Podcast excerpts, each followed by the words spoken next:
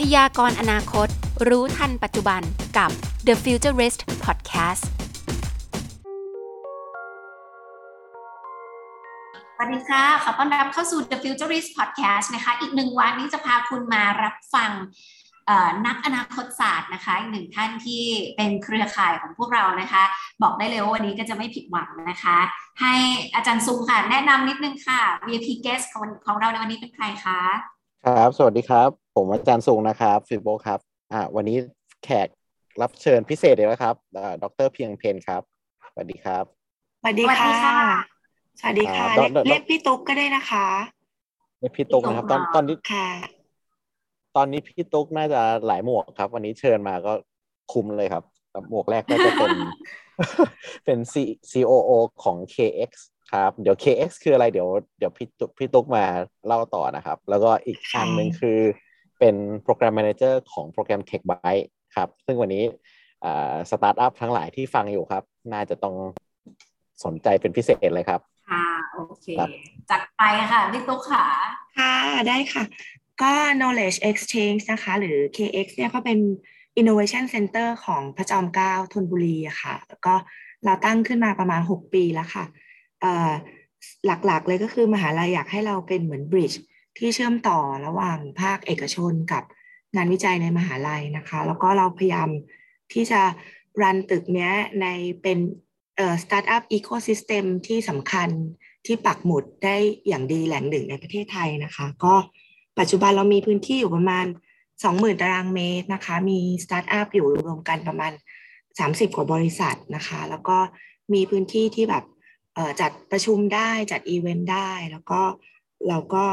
พยายามทำโปรแกรมอื่น ๆ ที่สนับสนุนชาวสตาร์ทอัพแล้วก็เดี๋ยวจะพูดในภายหลังคือ Techbite Incubation Program นะคะเยี่ยมเลยค่ะ ต้องบอกว่า KX มีหลากหลายภารกิจรวมไปถึงข้างในก็มีสถานที่ทางการจัดงานอีเวนต์เนาะแล้วก็เป็น community ด้วย ปัจจุบันนี้คือ คือเรามีจัดกิจกรรมหรือผลักดันพวก incubation program มากน้อยแค่ไหนนะคะ ค่ะก็จริงๆเราเริ่มทำ incubate เนี่ยมาในยุค กึ่งกลางของโควิดเลยนะคะ เริ่มตอนกลางปี 2020 นะคะ แล้วก็ตอนนั้นเนี่ยเราก็ไปเป็นเครือข่ายกับกองทุน TED Fund ของกระทรวงอุดมศึกษานะคะ แล้วก็เราก็ช่วยกระทรวงนะคะทำหน้าที่ในการรับสมัครทีมสตาร์ทอัพแล้วก็มาคัดกรองนะคะ เอาทีมที่มีไอเดียดีๆ คิดว่าที่จะเปลี่ยนแปลงโลกได้อย่างเงี้ยนะคะ แล้วก็มาใส่ความรู้ให้เขาให้รีซอสต่างๆ ทั้งด้าน training education นะคะ แล้วก็ให้เขาฝึกในการ pitching แล้วก็เข้าใจ business model นะคะด้วยการเอาใส่ความรู้ผ่าน training แล้วก็เอา mentor ที่อยู่ในภาคอุตสาหกรรมมาช่วย แล้วก็ช่วยเหมือนกลุ่มเขาให้ไอเดียเขาคมขึ้น พร้อมที่จะไป pitch เพื่อรับทุนจากรัฐบาลนะคะ ทุนที่รัฐบาลให้สูงสุดนะคะ ก็ถึง 1.5 ล้านต่อทีมนะคะ เพื่อเอาไปทำ proof of concept ให้ได้ prototype ที่ดีเป็นต้นแบบผลิตภัณฑ์ที่จะสามารถไปทดลองตลาดได้นะคะก็ก็รันโปรแกรมนี้มาประมาณสามแบตสามแบตครึ่งนะคะ คือสามรอบกับอีกรอบหนึ่งที่รับสมัครเฉพาะทีมที่เป็นฟู้ดนะคะ ก็ได้รับความสนใจหลากหลายนะคะ ที่ผ่านมาก็มีประมาณ 300 กว่าทีมมาสมัครนะคะ แล้วก็เราคัดเหลือประมาณหนึ่งในสามเพื่อที่จะส่งเข้าไปขอทุน แล้วก็มีทีมที่ได้รับทุนประมาณสามสิบหกทีมนะคะ รวมเป็นเงินทุนที่ที่เรสได้ จากกองทุนของรัฐอย่างเดียวเนี่ยนะคะ ประมาณรวมๆกันสามสิบหกล้านค่ะ เยอะมาก แล้วปีปีหนึ่งปีปีหนึ่งคนแบบที่เขามาสนใจเนี้ยมันน่าจะมาจากแบบเทคโนโลยีหลากหลายศาสตร์มากกติกาหรือการให้พวกปีมัน มันมันมากน้อยแค่ไหนหรือจริง ๆ แล้วคนสมัครมาไม่ได้เยอะคะเป็นเป็นแบบไหนล่ะคะยุคนี้ ก็เอ่อด้วยความที่เราไป attach กับกองทุนเทดฟันเนี่ยก็จะมีเงื่อนไขอย่างหนึ่งก็คือ เขาสนับสนุนที่เป็นยังองค์ประกอบค่ะ ก็เลยต้องการองค์ประกอบของทีมที่มีนักศึกษาปัจจุบันอยู่ หรือว่าเพิ่งจบมาไม่เกิน 5 ปีเนี่ยอยู่ในทีมด้วยนะคะ แต่ว่าหลังจากที่เราทำมาโดยมีทีม น้องๆ เนี่ยเราก็คิดว่าเดี๋ยวปีนี้ค่ะ เราเริ่มเปิดแบบไม่จำกัดอายุแล้ว แล้วก็เพื่อจะให้คนอายุน้อยเนี่ยมี exposure กับทีมที่มีประสบการณ์มากขึ้นนะคะ แล้วก็แล้วก็หลักใหญ่ใจความเลยก็คือทีมเนี่ยจะต้องมีอินโนเวชันอะไรบางอย่าง ที่เป็นของใหม่ที่ที่เขาคิดขึ้นนะคะ อาจจะไม่ใช่เทคโนโลยีใหม่ก็ได้ แต่เป็น business model ใหม่ ๆ นะคะ แล้วก็มีองค์ประกอบของทีมที่ หลากหลายสาขาไม่ไม่ได้เป็นเอนจิเนียร์จ๋ามาทั้งทีมมีคนที่เป็นเข้าใจทางด้าน marketing branding เข้าใจการพัฒนา new product เข้าใจธุรกิจอย่างเงี้ยนะคะ แล้วก็มีศักยภาพที่จะเติบโตได้ก็คือมีมีโมเดลธุรกิจที่ที่มันตอบโจทย์นะคะ โดยเราจะดูจากขนาดของตลาดแล้วก็อะไรหลาย ๆ อย่างนะคะ มารวมๆกัน ซึ่ง ทีมที่เราคัดเข้ามาอย่างที่เรียนไปว่าประมาณหนึ่งในสามเนี่ยก็จะมาผ่านกระบวนการtraining mentoring coaching อยู่ประมาณสามสี่เดือนค่ะ เตรียมความพร้อมให้เขาไป pitch นะคะ หลังจากที่ pitch ได้ได้เงินมาระดับหนึ่งแล้วเนี่ย ก็มาเข้าสู่กระบวนการในการช่วยเขาทำ product development ต่อไป แล้วก็แล้วก็ให้เขา expose กับ partner นะคะ ที่จะมาช่วยในด้านการผลิตการจัดจำหน่ายหรือการ ทำ packaging หรือการพัฒนา Product ทั่วไปในอนาคตด้วยค่ะ ก็จะวน loop ไปประมาณนี้นะคะ คือรวมไปถึงมันครบด้วยหรอมีมีดีไซน์ด้วยหรอคะอ่ามีดีไซน์ด้วยค่ะ ในในตึก KX เนี่ยต้องเรียนว่ามี design studio อยู่สองเจ้านะคะ เจ้าหนึ่งมาจากเดนมาร์กชื่อ Jacob Jensen Studio แล้วก็อีกเจ้าหนึ่งเป็นของคณะสถาปัตย์ของพระจอมเกล้าธนบุรีเองนะคะ ก็จะช่วยทางด้าน Product Design แล้วก็เรามีพื้นที่ Fab Lab อยู่ที่ชั้นใต้ดินนะคะ เป็น Maker Space เราเราบอกว่าตรงนี้มันเป็น Playground สนามเด็กเล่นของคนที่แบบมีไอเดียใหม่ๆ แล้วก็อยากจะพัฒทำฮาร์ดแวร์อะไรบางอย่างเนี่ยก็มาตรงนี้ให้เราช่วยได้มีเครื่องมือที่ช่วยทำผลิตแผงวงจรรวมนะคะ ที่เป็น small lot production แล้วก็มี 3D printer laser cutter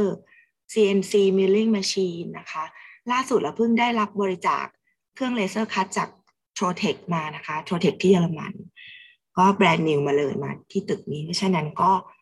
เราคิดว่า under one roof ที่ที่ตึก KX 20 ชั้นเนี่ยค่ะ ก็จะมีหลาย ๆ สิ่งให้ให้เป็นที่พึ่งพาของสตาร์ทอัพทั้งทางด้านเทคโนโลยีทางด้านพัฒนา prototype ทางได้ business advice แล้วก็ได้ทดสอบไอเดียกับกับเพื่อนๆที่เป็นสตาร์ทอัพด้วยกันในตึกด้วยค่ะ เรียกว่ามาครบจบที่เดียวเลยนะครับ KX เนี่ย หวังว่าจะเป็นอย่างนั้นค่ะโอเคแล้วอย่างอย่าง incubation นะครับ เมื่อกี้ที่ที่พี่ตุ๊กพี่ตุ๊กพูดมามันเยอะพอสมควรแล้ว มันยังมีส่วนไหนที่ยังขาดอยู่ไหมครับ ที่ที่เราไม่ได้ทำอะครับ ค่ะก็จริงๆ หลาย ๆ ทีมเนี่ยมีเทคโนโลยีที่ดีเนาะแล้วก็อาจจะมีความใหม่ถึงขั้นที่จะจดเป็นสิทธิบัตรได้อะไรได้ แล้วก็ อาจจะมีศักยภาพในการไปโตในต่างประเทศตรงนี้ค่ะ ก็เป็นสิ่งที่สตาร์ทอัพไทยหลาย ๆ รายเนี่ยยังยังยังไม่เห็นภาพตรงนี้เนาะแล้วก็ยังมองตลาดไทยส่วนใหญ่ ฉะนั้นสิ่งที่พี่คิดว่าเราต้องเอามาเติมตรงนี้ก็คือให้ advice ที่เกี่ยวกับการคุ้มครองเทคโนโลยีป้องกัน ไม่ให้คนอื่นลอกเลียนแบบ แล้วก็มันจะทำให้เราดูมีภาษีขึ้นอะเวลาที่ไปเจอกับนักลงทุนว่า ถ้าเขามาใส่เงินในไอเดียของเราแล้วเนี่ย เอ่อมันจะไม่ถูกกอบง่ายๆนะคะก็เลยก็เลยจริงๆแล้วเรามี advice ที่เกี่ยวกับการการคุ้มครอง intellectual property อยู่ระดับหนึ่งแต่คิดว่าจะต้องพาทีมเนี่ยไปหาทุนมามาจ่ายค่าใช้จ่ายตรงนี้ในการเขียนเเขียนเคลมหรือว่าข้อถือสิทธิ์ในการเตรียมเอกสารจดสิทธิบัตรแล้วก็แล้วก็ทีมที่เจ๋งๆเนี่ยก็น่าจะไปโจทย์ต่างประเทศด้วย ถ้าคิดว่า Product ของตัวเองเนี่ยมีศักยภาพที่จะไปลอนช์ในต่างประเทศได้นะคะก็คิดว่าตรงนี้จะต้องเพิ่มเติมแล้วก็อีกส่วนหนึ่งก็คือปกติสตาร์ทอัพที่รวมตัวกันมานะคะ ก็จะขาดความหลากหลายของทีมนะคะ ก็เราก็คิดว่าเออเราอาจจะต้องทำแพลตฟอร์มหรืออะไรบางอย่าง ที่ช่วยให้เขาหา team member ที่มาเติมเต็ม gap ช่องว่างของของบริษัทนะคะ หลายสตาร์ทอัพในตึกก็อยากจะหา software developer อยากจะหา Data Scientist ตรงนี้เนี่ย เราคิดว่าเป็นสิ่งที่เราจะต้องเตรียม Talent Pool เอาไว้ แล้วก็เรียกว่าถ้าจะให้ตอนนี้เราตอบสนองเรื่อง hard power เยอะแยะแล้วเรามีที่นั่งสวยงาม มีเครื่องไม้เครื่องมือให้เล่นแต่ในในด้านของ soft power การหาทาเลนต์การหาที่ปรึกษาเจ๋งๆ ทางด้านธุรกิจทางด้านอะไร ทางด้านกฎหมายที่จะให้เขาเติบโตได้อย่างยั่งยืนเนี่ย ก็แกคิดว่าจะต้องหามาเติมเรื่อยๆนะคะค่ะตอนนี้มีอะไรที่ที่เรารู้สึกว่าในประเทศเราแบบมันขาดทางด้านการผลักดันนวัตกรรมบ้างคะพี่ตูเออก็ก็มีหลายส่วนนะคะ ก็เอออย่างเรื่องนักศึกษานักเรียนในสายสเต็ม Science เทคโนโลยี Math แล้วก็อะไรนะ แล้วก็อาร์ตด้วยเนาะ STEAM หลังๆเนี่ย ก็สัดส่วนของนักเรียนไทยที่เรียนทางด้านเนี้ยมันก็จะน้อยกว่าสายสังคม ซึ่งก็จะต่างจากประเทศอื่นในอิสราเอลในสิงคโปร์รัฐบาลก็จะทุ่มเงินมามามากลุ่มอ่า engineer scientist ค่อนข้างเยอะ แล้วก็ใส่โปรแกรมต่างๆเข้าไปนะคะกับเรื่องของการลง infrastructure ในประเทศไทยเนี่ย จริง ๆ ตรงเนี้ยพี่ว่าเราลงไปเยอะแล้วล่ะ ถ้าไปดูในทุก ๆ มหาวิทยาลัยเนี่ย มันจะมีแ a บมีเครื่องไม้เครื่องมือเจ๋งๆ แต่ว่ามันก็ under use อยู่เยอะนะคะ ก็อาจจะจำเป็นจะต้องสร้าง database ที่ดีที่จะให้มีการ utilize เครื่องมือนี้อย่างจริงจังนะคะ แต่ในส่วนที่พี่คิดว่ามันขาดจริงๆเลยก็คือเรื่องของ funding นะคะ ก็ในในในส่วนของ VC หรือว่าเป็น CVC corporate VC เนี่ยเขาเขาไม่คงไม่ไม่เอาเงินมาลงในในสตาร์ทอัพไอเดียที่มันยังมีความเสี่ยงสูงนะคะ ฉะนั้นก็ เป็นหน้าที่ของรัฐบาลแหละที่ต้องไปปิด gapที่จะให้ funding ในช่วง early stage แต่ทีนี้เนี่ยเอ่อก็ต้องเห็นใจรัฐ เพราะว่าเงินที่เอามาช่วยเนี่ยเป็นเงินภาษีนั้นก็ต้องการที่จะ make sure ว่าแบบลงไปแล้วไม่สูญหายไปไหนนะคะ มันก็เลยมีการ twist การให้ funding เป็นการให้แบบ reimbursement หมายความว่าให้สตาร์ทอัพเขาออกเงินไปก่อน แล้วก็ค่อยเอาใบเสร็จเนี่ยมาเบิกเพื่อจะมาขอ funding จากรัฐบาล อันนี้ตรงนี้มันจะเป็นปัญหามาก เพราะว่าน้องๆสตาร์ทอัพเขาไม่มี cash flow ที่เพียงพอที่จะไปออกเงินไปก่อนนะคะ ถึงแม้ว่าจะได้รับประกาศว่าได้ funding แล้วเนี่ย แต่ไม่ได้แปลว่าเขาจะไปหาเงินมาใช้เพื่อพัฒนาเทคโนโลยีหรือพัฒนา business model ได้ทันทีอะค่ะมันก็อาจจะต้องเติมด้วยกลไก soft loan หรือว่ามี sponsorship จาก alumni ที่มันเป็นเรื่องเป็นราว ที่จะทำให้ ไอเดียเจ๋งๆบางอันนะคะมันมันสเกลไปได้จริงตรงนี้พี่ว่าประเทศไทยยังต้องต้องต้อง improve เรื่อง early stage funding อีกอีกพอสมควรนะคะทำยังไงให้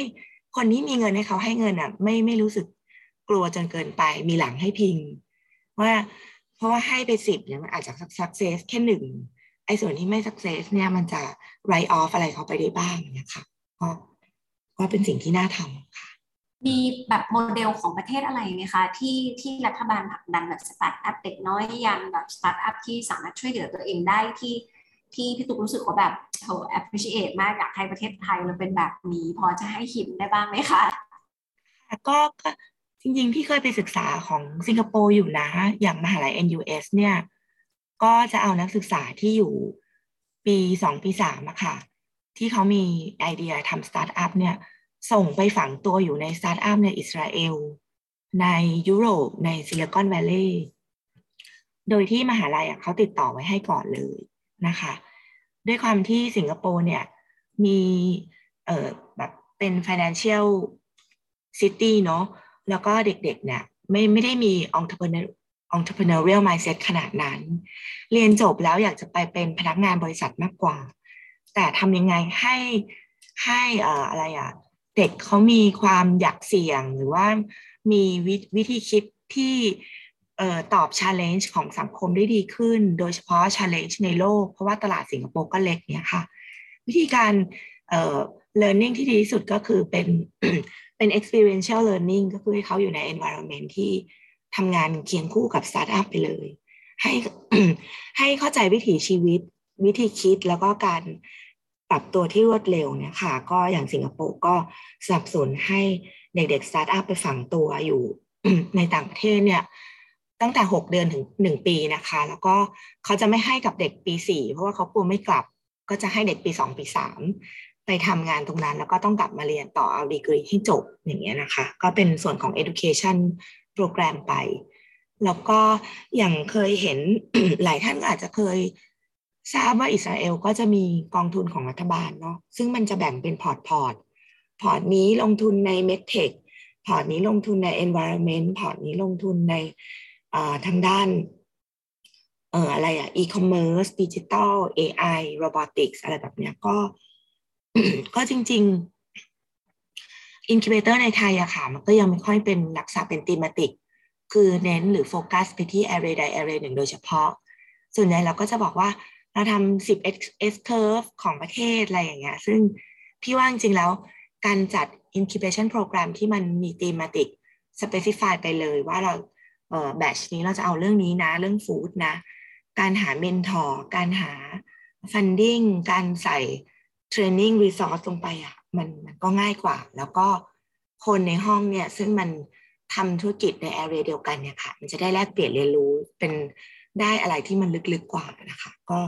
ก็อยากให้รัฐบาลเนี่ย นอกจากสนับสนุนสตาร์ทอัพแล้วหันมาสนับสนุนตัวกลางๆ แบบพวก incubator accelerator ที่จะมีส่วนช่วยเป็นปิด gap ที่สำคัญของประเทศที่จะทำให้เป็นสาย support ให้สตาร์ทอัพเขาเติบโตได้ค่ะ อยากให้มีการใส่เงินลงมาตรงนี้เยอะด้วย เพราะว่าโมเดลของ accelerator หรือ incubator เนี่ย ถ้ามันเป็นส่วนหนึ่งของ academic institution เนี่ย มันจะไม่สามารถชาร์จเงินได้ แล้วก็ไม่สามารถขอ equity ได้ฉะนั้นก็จะต้องใช้โมเดลในการขอสปอนเซอร์จากรัฐบาลหรือจากบริษัทใหญ่มา มาดมใส่เงินลงมาให้เราทำงานเพื่อช่วย ecosystem แบบนี้ค่ะค่ะจริงๆก็เป็นแบบปัจจัยที่ค่อนข้างสำคัญมากเลยค่ะ เพราะว่าคือได้รับการขับเคลื่อนได้รับการผลักดันโดยระดับนโยบายเนี่ย สิ่งนี้ก็เกิดค่ะ อย่างในไทยหน่วยงานไหนที่สามารถ ผลักดันหรือเกี่ยวข้องได้บ้างค่ะที่ที่โดยตามกฎหมายแล้วแบบใช่ เพราะว่าล่าสุดรู้สึกสตาร์ทอัพส่วนใหญ่ก็จะวิ่งไปทางฝั่งของกลุ่มของ NIA หรือว่า DPA แบบนี้ไหมคะ ยังมีหน่วยงานก็เอ่อ NIA DPA ก็ชัดเจนนะคะ แล้วก็จริง ๆ แล้ว อย่างหน่วยงานของกระทรวงอุตสาหกรรมเนาะสถาบันไฟฟ้าอิเล็กทรอนิกส์อะไรแบบนี้ ซึ่งเขาก็มีอุปกรณ์ช่วยทำแผงวงจรรวมอยู่ที่ KX เนี่ย เขาก็เริ่มหันมามองตรงนี้ว่าว่าหลาย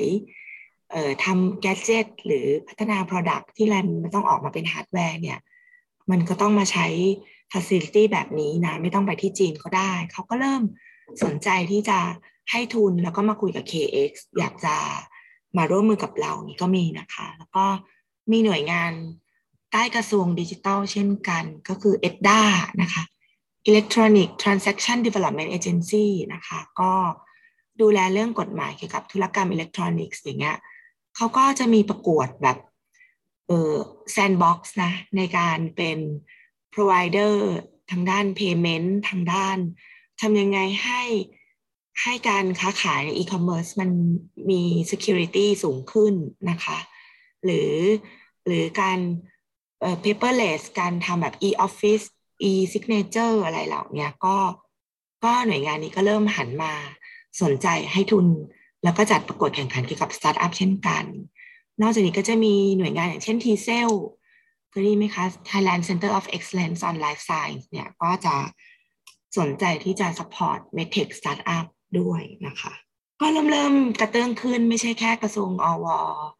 ไม่ใช่แค่กระทรวงดิจิตอลไปที่กระทรวงอุตสาหกรรมกระทรวงพาณิชย์เขาก็เริ่มหันมาสนใจ เพียงแต่ว่า ตอนนี้มันยังต่างคนต่างทำยังไม่ integrate กันระหว่างหน่วยงานของรัฐก็ ก็อยากเห็นอะไรที่มันเป็นเป็นสตาร์ทอัพ nation จริงๆ อย่างที่เราพูดนะคะ ที่มันเข้มเข้มข้นกว่านี้ค่ะสตาร์ทอัพที่แบบเราผลักดันกันอยู่ใน KX ส่วนใหญ่มาจากกลุ่มนักศึกษาหรือว่าเป็นทั้งอาจารย์หรือว่ามีคนภายนอกได้ด้วยค่ะที่ KX เนี่ยค่ะเรา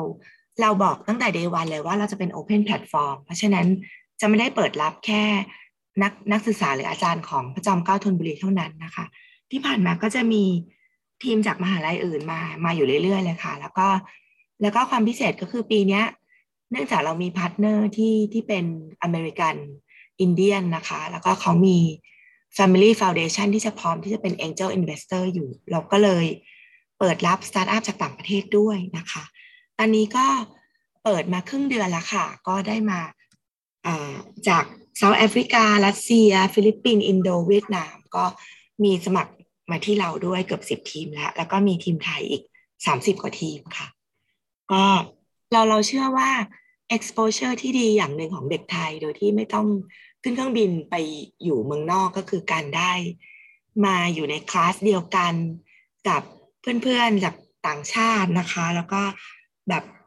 แต่จริงเราทำออนไลน์ส่วนใหญ่นะคะ ถ้าเกิดออฟไลน์ได้ปีนี้ก็อยากจะเชิญชวนหลาย ๆ ทีมที่จากต่างประเทศเนี่ยเข้ามาอยู่ KX ด้วยนะคะ แล้วเราก็เชื่อว่าการได้มา mingle กันระหว่างทีมไทยทีมต่างชาติเนี่ยจะทำให้ mindset ของน้องๆสตาร์ทอัพไทยเนี่ย เออเขาเรียกอะไรอะ go global ได้ดีขึ้น แล้วก็มองตลาดต่างประเทศมากขึ้น แล้วก็เริ่มมองเห็นว่าว่า competitor เราไม่ได้อยู่ในประเทศไทยเท่านั้นนะนะคะ แล้วก็อีกประเด็นหนึ่งก็คือ ตอนนี้เราเริ่มไปคุยกับ BOI แล้วค่ะ ที่จะช่วย facilitate smart visa ให้กับสตาร์ทอัพต่างชาติที่จะมามามอง KX เป็นบ้านเป็นออฟฟิศในอนาคตเนี่ย ก็ในช่วงต้นที่ยังไม่ได้จัดตั้งบริษัท แล้วก็จะมาอยู่ใน incubation program ของเราก็ ถ้าผ่านการรับรองจากเราก็อาจจะได้สมาร์ทวีซ่าในช่วง 6 เดือนแรกอะค่ะก็จะอยู่ประเทศไทยได้อย่าง อย่างถูกกฎหมาย แล้วก็ทดสอบทดลองไอเดียตัวเองโดยที่มีตัวช่วยทางด้านอื่น ๆนะคะ แล้วเบื้องต้นเนี่ยคือแสดงว่าอย่างฝั่ง KX เองก็จริง ๆ ก็เป็นอีกหนึ่งสายที่ผลักดันสตาร์ทอัพไทยแบบเยอะมาก ๆ ด้วยเช่นเดียวกัน แล้วก็กลุ่มสตาร์ทอัพต่างประเทศให้ไม่เกิด ecosystem ต่าง ๆ ในปีนี้เนาะปีนี้มี vision อะไรที่แตกต่างไปจากเดิมบ้างไหมคะ ในการมองกลุ่มสตาร์ทอัพหรือกะจะพัฒนา incubate สตาร์ทอัพค่ะ อ่าดีเลยค่ะ เราเรายังไม่เคยจัด hackathon เรามีแต่รับจ้างจัด hackathon ให้ให้คนอื่นนะคะปีนี้เราคิดว่าระหว่างอย่างตอนนี้เราเปิดรับสมัคร แล้วก็เดี๋ยวเราจะสกรีนทีมนะคะ แล้วก็ช่วงสักประมาณเดือนเมษาเนี่ย เราจะจัด hackathon เพื่อระดมไอเดีย โดยโดยเราจะใช้ธีมในการให้คนเนี่ยเข้ามาคิดไอเดียในการสร้าง branding ให้กับตัวเอง หรือทำ personal profile ที่ดีขึ้นนะคะ คือตอนนี้มันมันโควิด แล้วก็ทุกคนทำงานที่บ้านได้ แล้วก็ทาเลนต์ไม่ว่าจะอยู่ที่ไหนในโลกเนี่ย ก็อาจจะไปทำงานให้บริษัทที่ที่มันไฮเทคได้ เพราะฉะนั้นทำยังไงให้ให้เด็กไทยเนี่ยค่ะ หรือว่าคนที่เขาเป็น disability หรือว่า under อะไรอะไม่ไม่ไม่มี opportunity ดี ๆ ที่คือบ้านไม่รวยพออะไรแบบนี้เนาะก็ยังสามารถ สร้างโปรไฟล์ตัวเองให้ expose กับบริษัทที่เจ๋งๆ ได้ แล้วก็เลยอยากจัดแฮกเกอร์ตอนในทีมที่ how to build แบบ personal profile how to build branding แล้วก็เป็นเหมือนกับคิดว่าทีมเนี้ยมันดูแบบธรรมดาธรรมดานะ แต่ว่ามันจะเป็นทีมที่เราสามารถดึงท a เลนที่แบบเก่ง AI ก็ได้ เก่งทางด้าน psychology ก็ได้ เก่งทางด้านดีไซน์ก็ได้ เก่ง ทางด้าน marketing ก็ได้ค่ะ มารวมกันแล้วก็อาจจะเป็นโอกาสให้คนที่มาเข้า hackathon เนี่ยได้เจอท a เลนที่แบบอยู่คนละ field กับเรา แล้วก็ได้แลกเปลี่ยนเรียนรู้สุดท้ายเราอาจจะได้ไอเดียเจ๋งๆ ที่จะช่วยให้คนที่แบบไม่ว่า income ของคุณจะระดับไหนเลเวลไหนนะคุณก็เข้าใจวิธีการสร้าง personal profile แล้วก็มันจะเชื่อมโยงไปกับแอปพลิเคชันต่างๆ สมัยเนี้ยที่จะเป็นเรื่อง ของการช่วย recruitment นะคะ เพราะว่าการหาคนที่มันมันมี capability fit เนี่ยมันไม่ยาก แต่ว่าการหาคนที่มันมี culture fit กับองค์กรอะมันมันยากแล้วก็เพื่อที่จะทำให้ talent เนี่ยได้ทำงานอยู่ในบริษัททุกที่ทุกทาง แล้วก็มีความสุขกับการทำงาน แล้วก็มี productivity ในในสังคมเนี่ยพี่ว่ามันเป็นธีมที่กำลังมาเนาะแล้วก็ตอบโจทย์ทำงานที่บ้านก็ได้ทำงานที่ไหนก็ได้ก็เลย ปีนี้เราจะมุ่งมุ่งไปในในทางเนี้ยค่ะ แปลกแปลกมากเลยครับ ปกติแฮกเกอร์ตอนจะมาแนวเทคโนโลยีแนวอะไรครับ แต่นี้ผมว่าเจ๋งมากเลยครับ เดี๋ยวต้องรอดูครับโอ้อยากไปร่วมด้วยเลยนะเนี่ยฟังรู้สึกแบบว่าใจมากมันมันดูเป็นสาย HR นิดๆน่ะ ใช่ไหมคะ ใช่แต่มันก็จะมี AI มาปนเนาะมันก็จะมีวิธีทดสอบมีหลาย ๆ อย่างค่ะอย่างที่บอกมันมันได้หลายศาสตร์มารวมกัน มันเหมาะกับใครอะคะอ่าจริง ๆ ก็เชิญชวนสามารถส่งเข้าได้ไหมคะเราแบบเป็นคนแบบได้เลยส่งได้อะไรเงี้ยจริง ๆ ได้เลยคือพี่ว่าถ้าเกิดไอ้ไอ้ตรงนี้มันดูเป็นรูปเป็นร่างขึ้นมาเนี่ย มันได้ประโยชน์ทั้งสองข้าง ทั้งบริษัทใหญ่ที่กำลังมองหา talent แล้วก็ talent ที่ที่เก่งๆอะ่ะ แล้วรู้สึกว่าฉันก็เล่นตัวได้อะฉันไปทำงานที่ไหนก็ได้ ไม่ต้องมาบริษัทในไทยก็ได้เนี่ย ก็จะ จะเข้ามาดูว่า เออเอ่อทำโปรไฟล์ยังไง ให้มันดูน่าดึงดูดอย่างเงี้ยค่ะ แล้วมันจะมีแพลตฟอร์มอะไรได้บ้างที่จะไปช่วยตรงนั้น อืมเหมือนเปิดโลกทัศน์ให้เขาเลยเนาะอันเนี้ยใช่แล้วก็น้องๆที่ยังอยู่มต้นมปลายเนี่ย จริงๆแล้วเขาอาจจะต้องบิวโปรไฟล์เขาตั้งแต่วันนี้ เขาจะต้องในการมองอนาคตอีกห้าปีสิบปีข้างหน้าเขาจะทำให้เขาแบบ differentiate ตัวเองได้ยังไง ก็เข้ามาร่วมได้นะคะว้าว ดีมากเลยค่ะ เป็นไอเดียที่ดีนะ มองเหมือนมองต่างมุมบ้างเนาะเพราะว่าทุกครั้งค่ะก็อย่างที่หนูพูดแหละว่า hackathon ก็จะมุ่งไปที่เทคโนโลยี ลุยปั้น ลุยปั้น ลุยทำลุยดีไซน์ทิค่ะงกิ้งใช่อ่าดีแล้วก็จดีริง ๆ จริง ๆ คนเกษียณเราก็อยากให้มานะคะเพราะเขาจะมีมุมมองเขาก็ได้ใช่ไหมเขาใช่ทำใช่ไหมใช่พี่พี่ว่า น่าจะสนุกค่ะ ก็ออเป็นธีมที่เราเพิ่งเพิ่งถกกันเมื่อสัปดาห์ที่แล้ว เราก็ คุยกับหลาย ๆ คนก็ได้ฟีดแบ็ดีก็เลยเนี่ยกำลังจะทำคอนเทนต์ที่จะโปรโมทอยู่นะคะค่ะ ดีมากเลยค่ะอืมเดี๋ยวอันนี้มีอะไรที่ซีสามารถช่วย support ได้ก็บอกได้เลย ค่ะ ขอบคุณล่วงหน้าเลยค่ะอ่าสงสัยต้องขอมาเมเมน่าจะเชิญมาเป็น mentor น่าจะดีครับ ใช่ ใช่เลยเจ๋งเลยค่ะ ก็ดีเลยยังยังคิดอยู่ว่าจะจัดหนึ่งวันสองวันหรือครึ่งวันหรือยังไง ตอนนี้ก็ต้องดูโควิดด้วยอืมอ่าค่ะคือเราก็อยากจะจัดไลฟ์อะค่ะ มันจะสนุกกว่าเยอะเลย ไม่ค่อยก็มีไม่ค่อยอยากแต่เวลาเวิร์กช็อปมันเจอกันก็จะได้อีก mood นึงเนาะใช่หมายหมายความว่าอยากจะจัดให้มาเจอตัวจริง ๆ แล้วก็ แต่ถ้าจำเป็นก็คงจะมีออนไลน์มาผสมอืมก็ สเกลงานก็รองรับได้ได้แบบเยอะเลยไหมคะเยอะค่ะ เดี๋ยวเราจะอาจจะเดดิเคทสองฟลอร์เลย มาทำ breakout room มาทำอะไร ให้ให้มัน social distancing ได้อะค่ะอืมแล้วอย่างนี้ปกติแล้ว KX เวลาเราจัดกิจกรรม อาจารย์ที่เข้ามาร่วม involve หรือ engage มามาจากไหนคะ specialist เป็นเป็นทางไหนบ้างเหรอคะ ค่ะก็เออจริง ๆ เป็นอาจารย์ส่วนหนึ่งก็จะเชิญอาจารย์มจทออยู่แล้ว แต่ว่าจริง ๆ เราคิดว่าการลอนธุรกิจให้สำเร็จมันเป็นเรื่องของธุรกิจอะเจ็ดสิบแปดสิบเปอร์เซ็นต์นะคะซึ่งก็จะเชิญคนจากภาคอุตสาหกรรมในเครือข่ายของเราที่เป็นเมนทอร์มาทำงานร่วมกับเรามา ก็จะมีแบบเออบริษัททางด้าน property tech ทางด้าน IT นะคะ แล้วก็มีที่เขาทำเป็น business matching อยู่นะคะ ทีนี้ไม่แน่ใจว่าจะเอ่ยชื่อได้หรือเปล่า แต่ว่าเราก็มีเมนทอร์ในเครือข่ายเนี่ยสามสิบสี่สิบคน มีอาจารย์จากมหาวิทยาลัยอื่นด้วยทางด้านฟู้ดก็ได้อาจารย์จากเกษตรมาสิบกว่าคนนะคะ แล้วก็มีต่างชาติด้วยนะคะ มี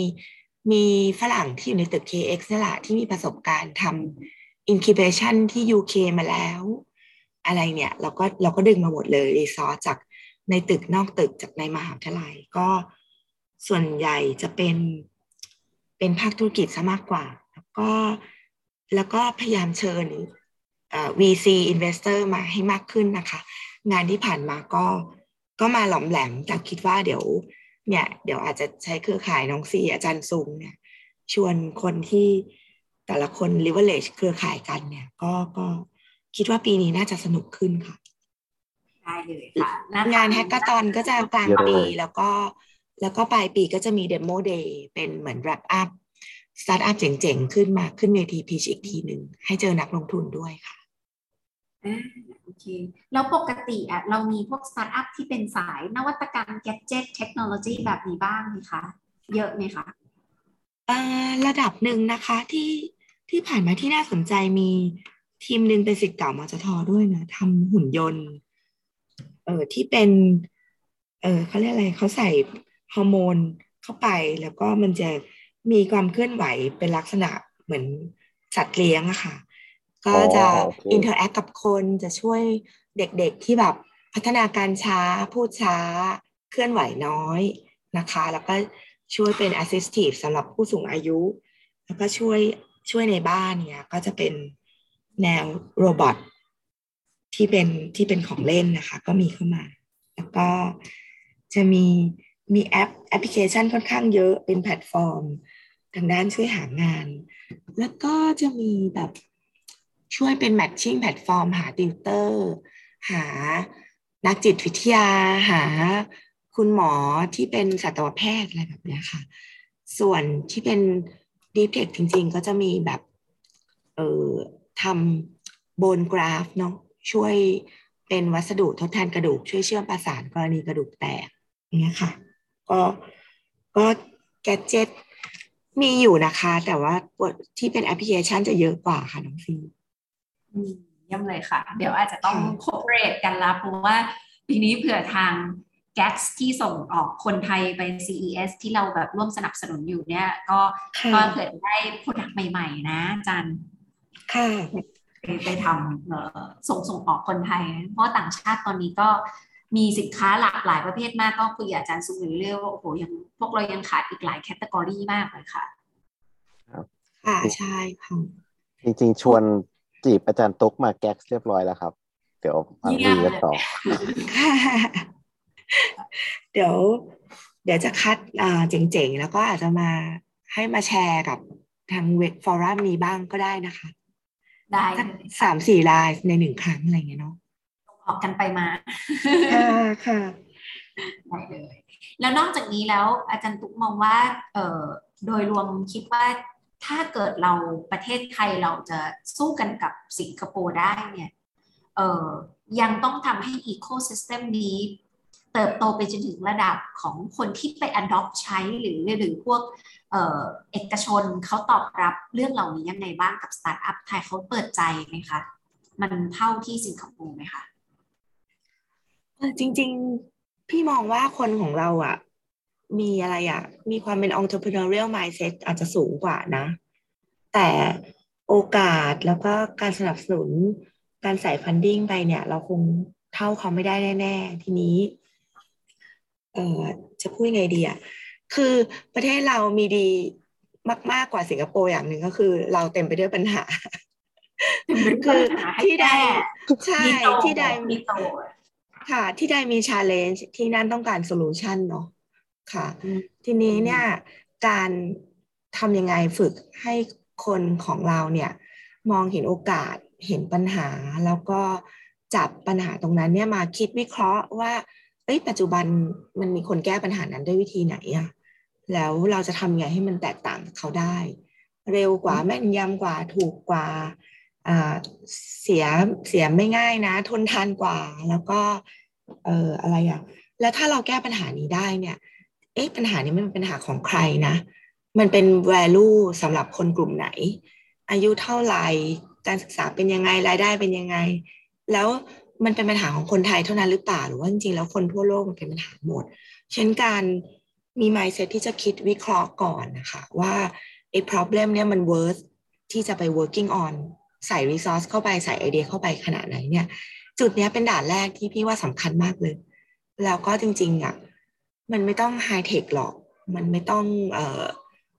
เพราะว่าถ้าเราคิดว่าเทคโนโลยีมันมันอยู่ที่ไหนในโลกเราก็คว้ามาได้ แต่เราอะมาทำความเข้าใจปัญหาไอสไตน์เคยพูดว่า ให้ทำความเข้าใจกับปัญหาเนี่ยห้าสิบห้านาที ตีให้แตกแล้วใช้ห้านาทีในการหาโซลูชันเพราะว่า suppose ว่าโซลูชันหรือเทคโนโลยีอะมันก็มีคนคิดแล้วแหละในโลกเนี้ยเราอะถ้าเรามีเงินเรามี resource เรามีเครือข่าย เราสามารถไปคว้ามันมาได้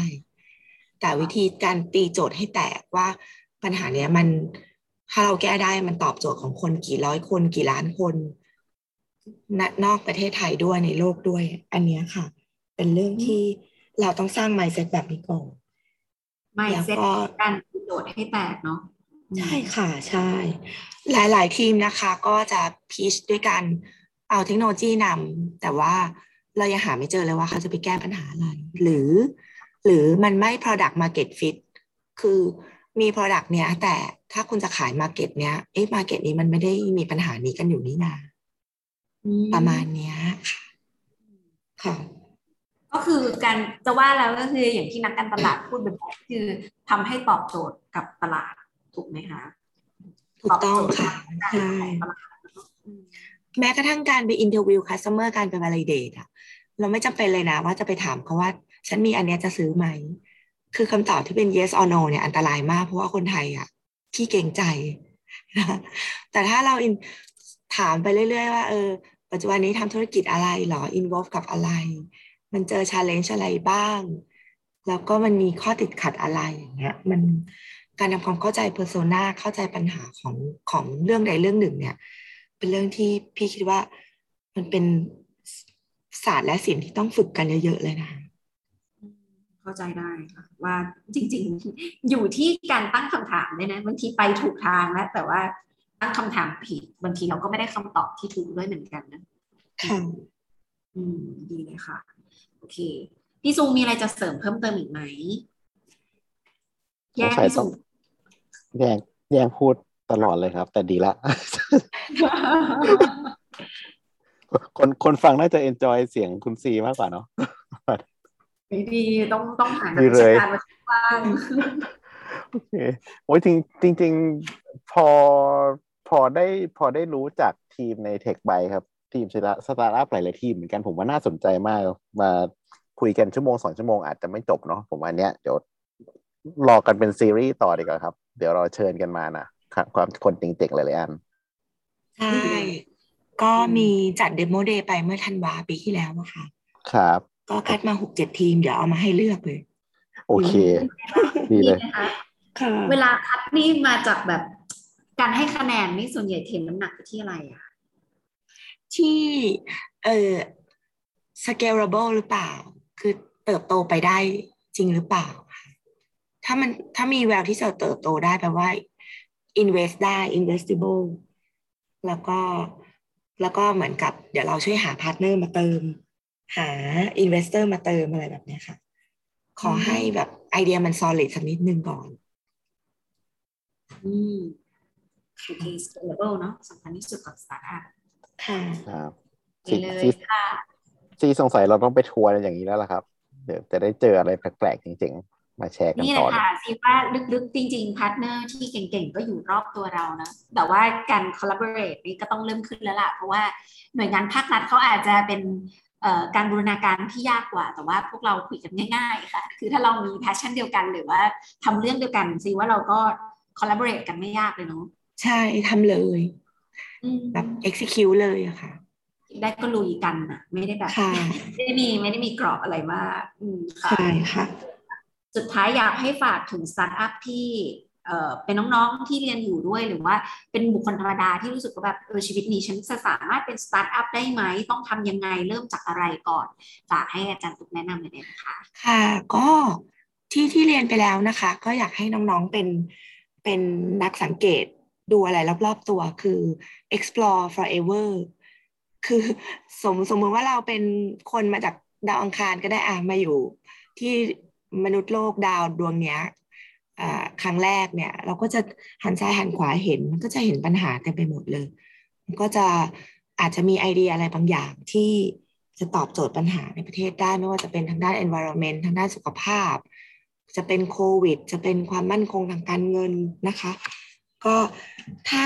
มีไอเดียบางอย่างแล้ว ก็อยากจะมา validate ว่าไอเดียผมเจ๋งพอไหม จะไปต่อจะทำให้มันปั้นเป็นธุรกิจยังไงเนี่ยก็ก็นึกถึง KX ได้นะคะ เอาลองแอพพลายเข้ามา ก็ตอนนี้เราก็กำลังโฆษณาขายของเลยแล้วก็เรากำลังเปิดรับเทคไบรุ่นถัดมาเนี่ยปิดสิ้นเดือนนี้ก็เข้าไปดูที่ Facebook ของ KX นะคะ Knowledge Exchange ก็ลองลอง apply ไอเดียเข้ามา พอเราคัดเลือกแล้วเนี่ยก็จะมา ได้รับการใส่ความรู้ training workshop ทางด้านการ analyze คู่แข่งในตลาดนะคะ การทำ product development การทำ branding แล้วก็สุดท้ายแล้วเราก็จะฝึกให้ให้ pitching ให้เป็นเพื่อจะได้เตะเตะตานักลงทุนอย่างนี้ยนะคะ ก็จริง ๆ แล้วกระบวนการ incubate มันมันไม่ใช่อะไรเลย มันก็คือการเรียนหนังสืออย่างหนึ่ง แต่เป็นการเอาไอเดียของตัวเองเนี่ยมาเป็นโจทย์ในการเรียน ไม่ต้องพูดทฤษฎีกันมาก คือลงมือทำในในไอเดียของตัวเองเลยนะคะ แล้วพี่ก็เชื่อว่าหลาย ๆ คนน่ะมีไอเดียเปลี่ยนโลกนะคะเพียงแต่เขาต้องการตัวช่วยอะไรบางอย่างที่จะมาพิสูจน์ว่าไอเดียเนี้ยมันไปได้จริงนะ ก็ก็เชิญชวนมาอยู่ในเครือข่ายเรานะคะ แล้วก็เป็นส่วนหนึ่งของ Ecosystem เนี่ยมันก็จะได้ทดสอบทดลองตั้งคำถามมีคนไปช่วยสปอตไลท์ไสิ่งที่มันยังอันโนนที่มันยังไม่รู้หรือตั้งคำถามอะไรบางอย่างทริกเกอร์ให้เขาไปคิดไปทำการบ้านเพิ่มแบบนี้ค่ะ ก็จะเป็นกระบวนการเรียนรู้ที่สำคัญที่สุดเลย แล้วมันก็จะติดตัวเราไปตลอดนะคะเยี่ยมเลยค่ะ ขอบคุณค่ะอาจันตุกที่ทำสิ่งดีๆ ให้กับสังคมนี้ด้วยนะขอคะบเพราะคุณว่ามากเลยค่ะเนาะมันก็เป็นอีกหนึ่งสถานที่ที่สร้างคนนะคะซีคิดว่าสถาบันการศึกษาใช่ก็เป็นส่วนหนึ่งแต่อีกส่วนหนึ่งเนี้ย สมัยนี้มันเป็น project learning หมดเนาะมันเหมือนเป็นค่ะ แบบเราเราเรียนเราเรียนปฏิบัติอะแล้วก็อยากทำอะไรก็ทำเลย ไม่ว่าคุณจะจบอะไรมาถ้าคุณมี passion กับการเห็นตลาดบางอย่าง ก็น่าลองทำดูในชีวิตหนึ่งนะคะ ถูกต้องค่ะใช่ค่ะขอบคุณมากๆเลยค่ะเดี๋ยวขอบปีคุณนี้มากหวังว่ค่ะจมีโอกาสได้ร่วมมือกันนะคะขอบค่ะคุณค่ะยินดีเลยค่ะ สวัสดีค่ะ สวัสดีค่ะ ขอบคุณครับ สวัสดีครับ พยากรณ์อนาคต รู้ทันปัจจุบันกับ The Futurist Podcast